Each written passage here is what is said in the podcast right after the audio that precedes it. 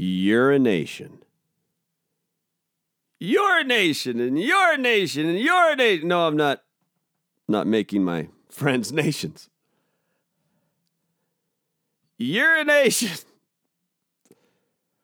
A thoughtful gentleman in the privacy of his own home, not in public, that's gross. A thoughtful gentleman in the privacy of his own home should urinate sitting down. Creates way less man jazz for the cleaning process, way less man. And who likes man jazz? Who wants to deal with that cacophony of ugh? Not this cleaner. You can keep your man jazz. Plus, I also have a theory that I've consulted no physicians about, so don't take my word for it. That it also improves digestive health.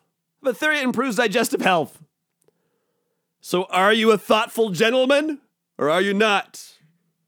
And, ladies, do you live with a thoughtful gentleman or do you not?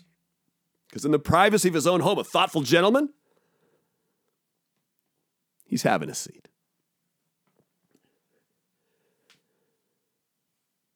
Hey everybody, welcome to the show. Uh, it's uh, called Bob's Fishbowl. I'm, I'm I'm Bob. My fishbowl's over here. Don't worry. Fishbee is still here, and the capacity is my emotional support fishbowl. I'm tapping the little sombrero as we speak. Hello, Fishbee. Just in an uh, emotional support role again tonight. Woke up to just awful news. I don't like waking up. I have a tough time with mornings as it is. That's typically during the course of the day when I feel my worst is in the mornings. But just tragic news. Congressman and chairman of the Oversight Committee, Elijah Cummings, longtime Democrat from Maryland, passed away. Oh my God. Only 68 years old. He's like young enough to be Nancy Pelosi's kid, and he died?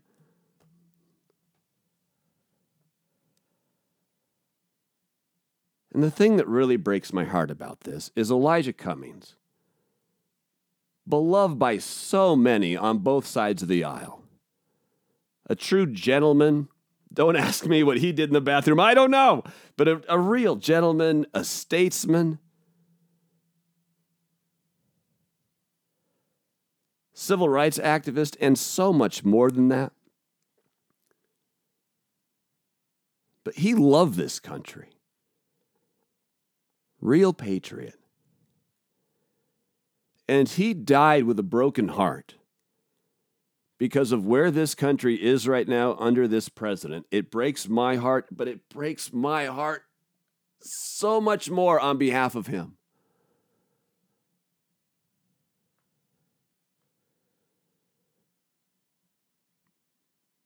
That's a real fucker.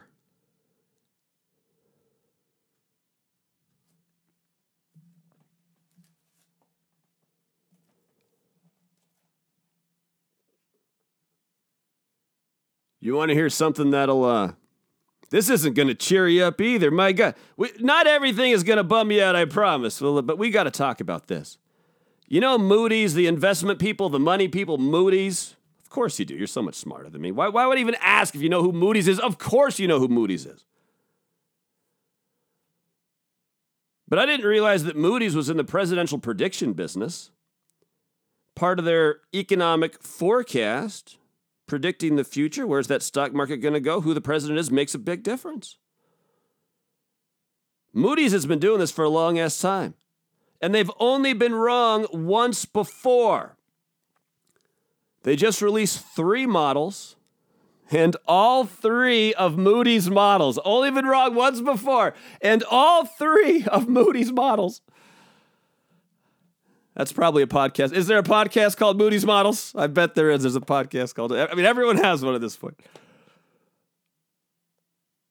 But Trump not only holds all the Midwestern industrial states, because the most, actually, Moody says the most accurate model, and this makes sense, is the average of the three models. And when you average the three models, Trump not only holds on to all the Midwestern industrial states, Ohio, Pennsylvania, Michigan, but also adds New Hampshire, Virginia, and Minnesota. Minnesota, what the fuck? Can we get Klobuchar to the top of this ticket? The three models are the pocketbook model, which apparently is based on gas prices, uh, housing income, and real personal income, or excuse me, housing prices. Under the pocketbook model, Trump gets 351 electoral college votes, 270 needed to win, 271 actually. The stock market model, 289, you can guess what that model's based on. And the unemployment model, which is based on real person income and state by state unemployment numbers, Trump gets 332 for an average of 332 electoral college votes to only 206 by the Dems. In 2016, remember, Trump got 305. According to Moody's, 2020 is Trump's to lose. However, there are two big caveats. Moody's has only been wrong once before, as I mentioned, but you know when they were wrong? Last time, just like everybody, 2016. Trump is such a wild card. And all these numbers, they're all based on historical average turnout of the non incumbent party. If these numbers are record high turnout, Moody says it could be a bloodbath for Trump, metaphorically. Let's see. Let's see what the turnout numbers. I mean, it's going to be a crazy election. I think the turnout numbers are going to be high on both sides, but we've said it before on this show because it's one of those political facts. Usually the party with the angrier base wins election, and who's going to be angrier? Is it going to be the Democrats cuz they're pretty angry? Or is it going to be the Republicans who are sick and tired of all this presidential harassment when the big guy is doing such a great job?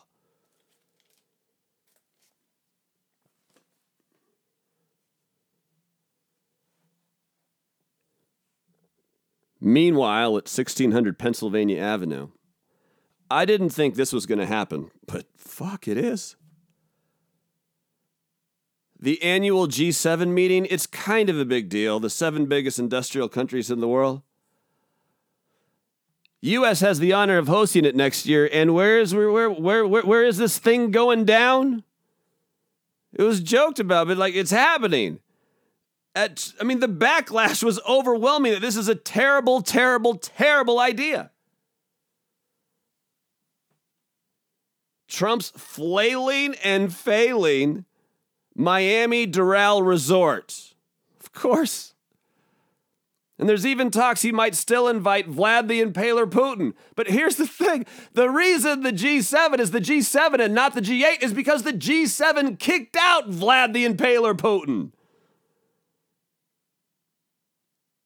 In the words of Nancy Pelosi, all roads lead to Russia.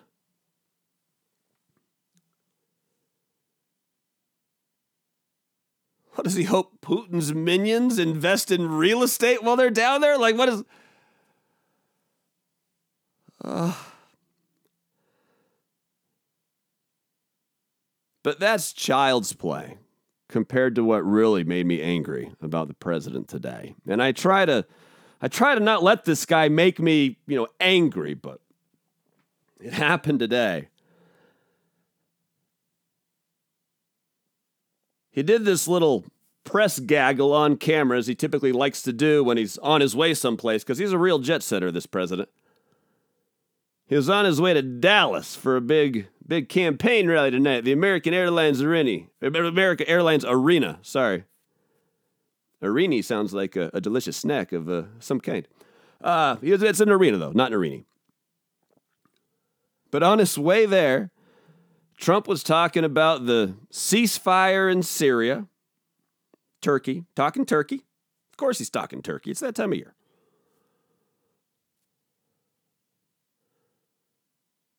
But after Mike Pence announces the announces the ceasefire in Turkey, because because Pence and Secretary Pompeo were over there, and Pence, my goodness gracious, I, I know it's not polite to poke fun at others' religion, but our vice pastor is always shoving it in our face. Always. Separation of church and state, not not for this guy. No fucking way. Not to the vice pastor. Uh-uh. He's one of those people that can't go in any conversation for more than five minutes without that conversation turning into God talk. God talk with a vice pastor. 90 seconds into announcing the ceasefire, it was very important to him that he thank everyone that's been praying. Everyone that's been praying, that's what got it done, the prayers. Back to the president. It's not Pence that got me upset. I just find him ridiculous utterly ridiculous. But Trump was giving himself a pat on the back. He could not have been more pleased with himself. For all I know, he had one hand in his pants while he was doing this. He looked that pleased with himself. But he was talking about how his rough love is what got this ceasefire done. And how Erdogan was in incredible leader and a tough guy and respected and he's a fucking dictator. He's a fucking menace to society. The world is a worse place with that strong man in charge. Erdogan. But of course, Trump loves him because Trump loves strong men. But Trump's rough love and his unconventional methods, he said, got this done. No one could get it done, but Trump got it done and rough love. It just kept spinning around my brain over and over again. I'm like, rough love.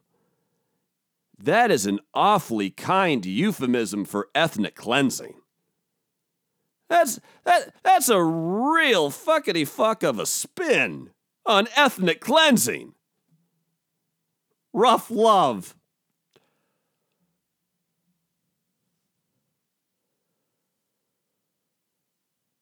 More than a thousand Kurds are displaced. Residents of northern Syria displaced.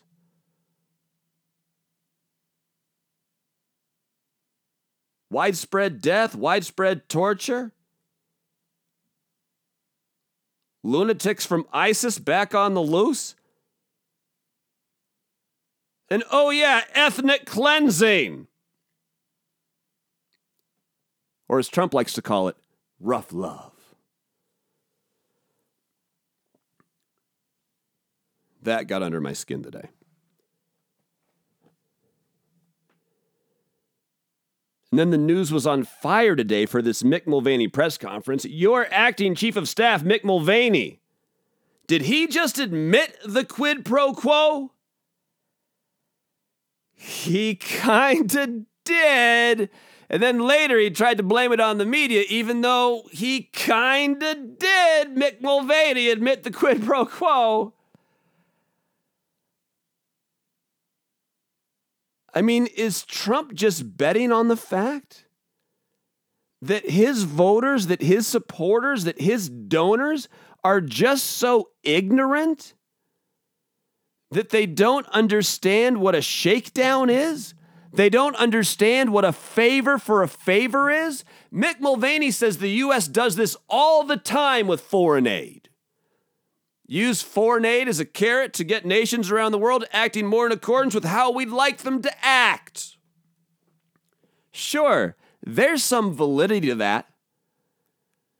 But please, for the love of Jesus Christo, Pastor Pence, tell me that this nation is smart enough to understand the difference between doing that in the national interest and doing that for personal gain. Because one of those things is in the national interest, and one of those things is corrupt to its core and absolutely impeachable. One of the founding fathers' biggest fear in the presidency is that the presidency would use his power to get reelected. That is absolutely 100% wholeheartedly unacceptable to use that power to play outside the traditional rules, and that is what the president has done. And by traditional rules, I mean the law. Fuck you and your uni- unitary executive theory that if the president does it, it can't be illegal. It's nonsense. It's nonsense.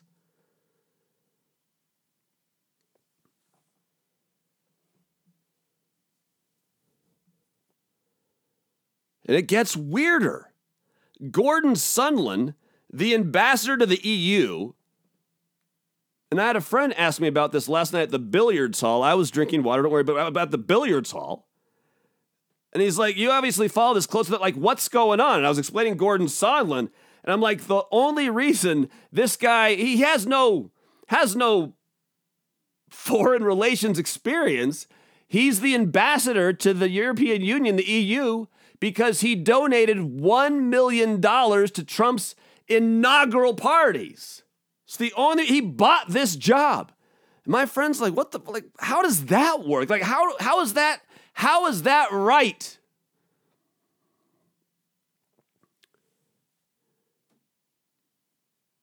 Yet Trump supporters I mean, God, at the rally tonight in Dallas, I didn't watch it, but at some point, if Trump's going through his greatest hits, at some point, were they chanting drain the swamp?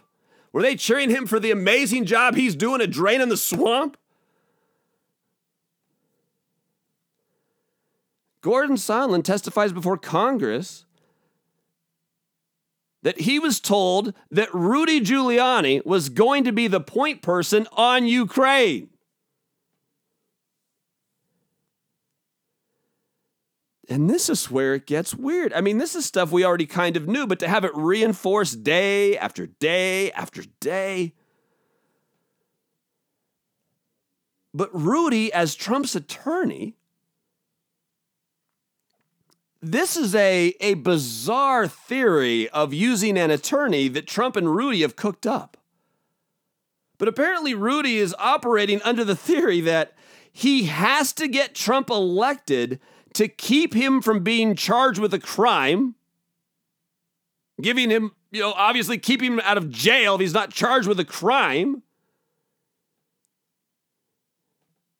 And the best way to do that is by getting Trump reelected by any means necessary and somehow operating this shadow foreign policy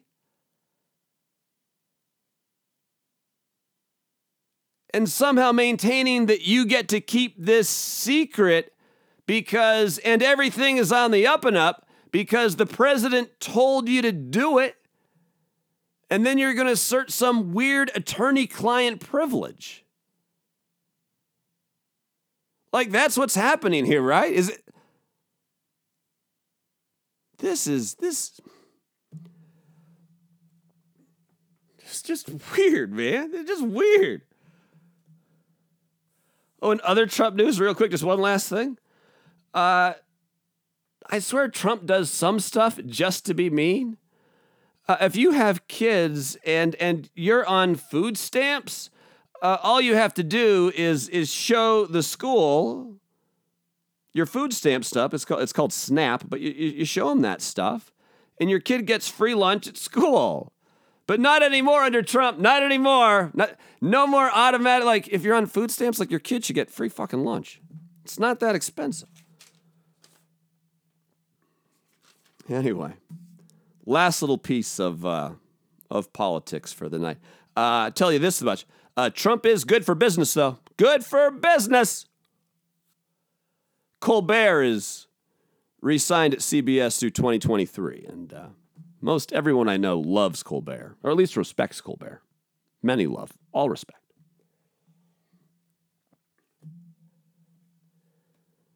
Can we move on to something a little, a little more fun now? A little more fun? CNN had this story. It's all over now. But there's a blob, party people, a blob. And off the record, may I say, just loud enough so she can hear it. Where the fuck is Jennifer White Science Corner when you need it? Anyway, continuing. Uh, the blob, the Paris Zoo, unveils unusual organism, to say the least, which can heal itself and has 720 different sexes. From CNN. Or, as the president calls it, fake news, I'm sure this whole thing. It's bright yellow can creep along at a speed of up to four centimeters, 1.6 inches per hour. That's roughly the size of Pat's cock. Uh, it can solve problems even though it doesn't have a brain and can heal itself if it is cut into two, like, like, a, like a Terminator. Uh, meet the Blob. And friends, since we don't have Jennifer White Science Corner, what we do have right now is a, a segment much inferior to Jennifer White Science Corner. It's uh instead of Bob's Fishbowl, uh, welcome to the podcast within a podcast. It's Blob's Fishbowl. So meet the Blob, the unusual organism going on display Saturday at the Paris Zoological Park. First of a kind of big exhibition to showcase its rare abilities. The slime mold, which is known by its official name, which I can't say, which means the many headed slime, is neither a plant, an animal, or a fungus. So, so what, what is it then? So what is, it's alien, right? It doesn't have two sexes, you know, male and female. It has 720. Like, who counted and how? I don't understand. And it also can split into different organisms and then fuse back together. Terminator? The unicellular being, what, what is it's one cell? I'm very confused. Is believed to be around a billion years old. Did they ask it? But it came to the public's attention in May 1973 after a Texas woman discovered a rapidly expanding yellow blob in her backyard. Became a brief media sensation, but then then it died quickly. It died. The blob wasn't wasn't in it for the long haul, and everyone kind of forgot about this thing until 2016. But this thing, it can learn to ignore nauseous substances and remember that behavior up to a year later. It's also believed capable of solving problems such as finding the shortest way to exit a labyrinth and anticipating changes in the environment. Like, what? What is it? It's like, this is clearly an alien. Scientists initially grew it in petri dishes, feeding it its favorite food, oatmeal. Not making it up, oatmeal. This the this blob is a is a Quaker blob. It likes tree bark too. God. Uh, says blobs are normally found on the forest floors in Europe.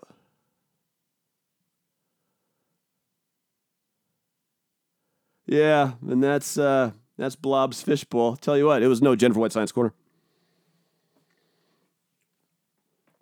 I'm just teasing Jennifer. That's not fair to you. Unless you want to do it, but you know. Anyway, I'll actually uh, I'll uh, I'll be seeing Jennifer on uh, on uh, on on uh, on Saturday. I'm going to San Diego to see her, so she'll probably punch me in the head.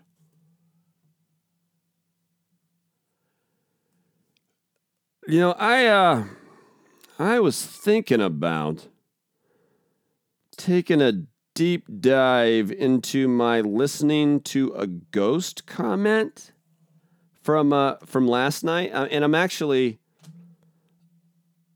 I wasn't being hyperbolic about that. I, I wasn't.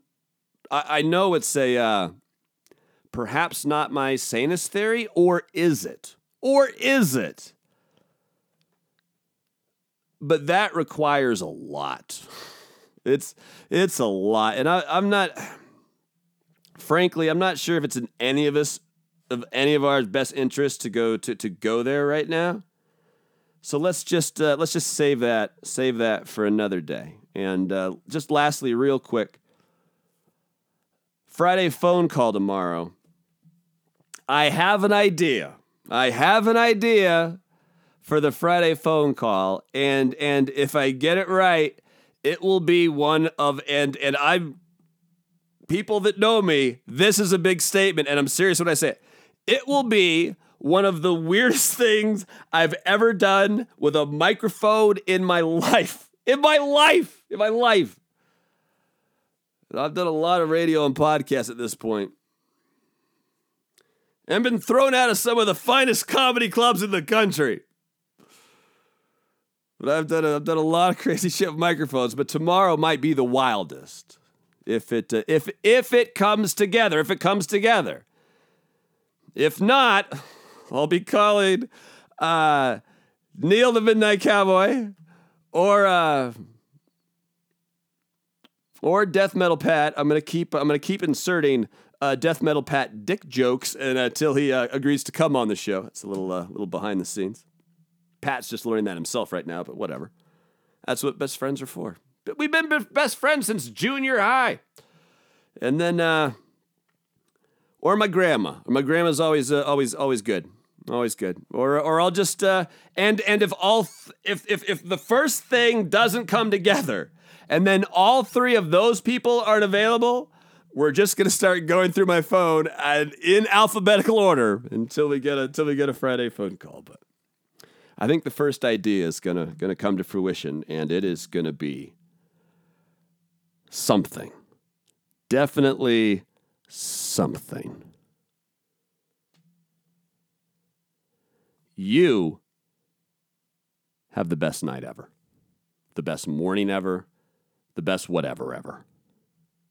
Keep your fingers crossed for tomorrow. I love you. Adios, amigos.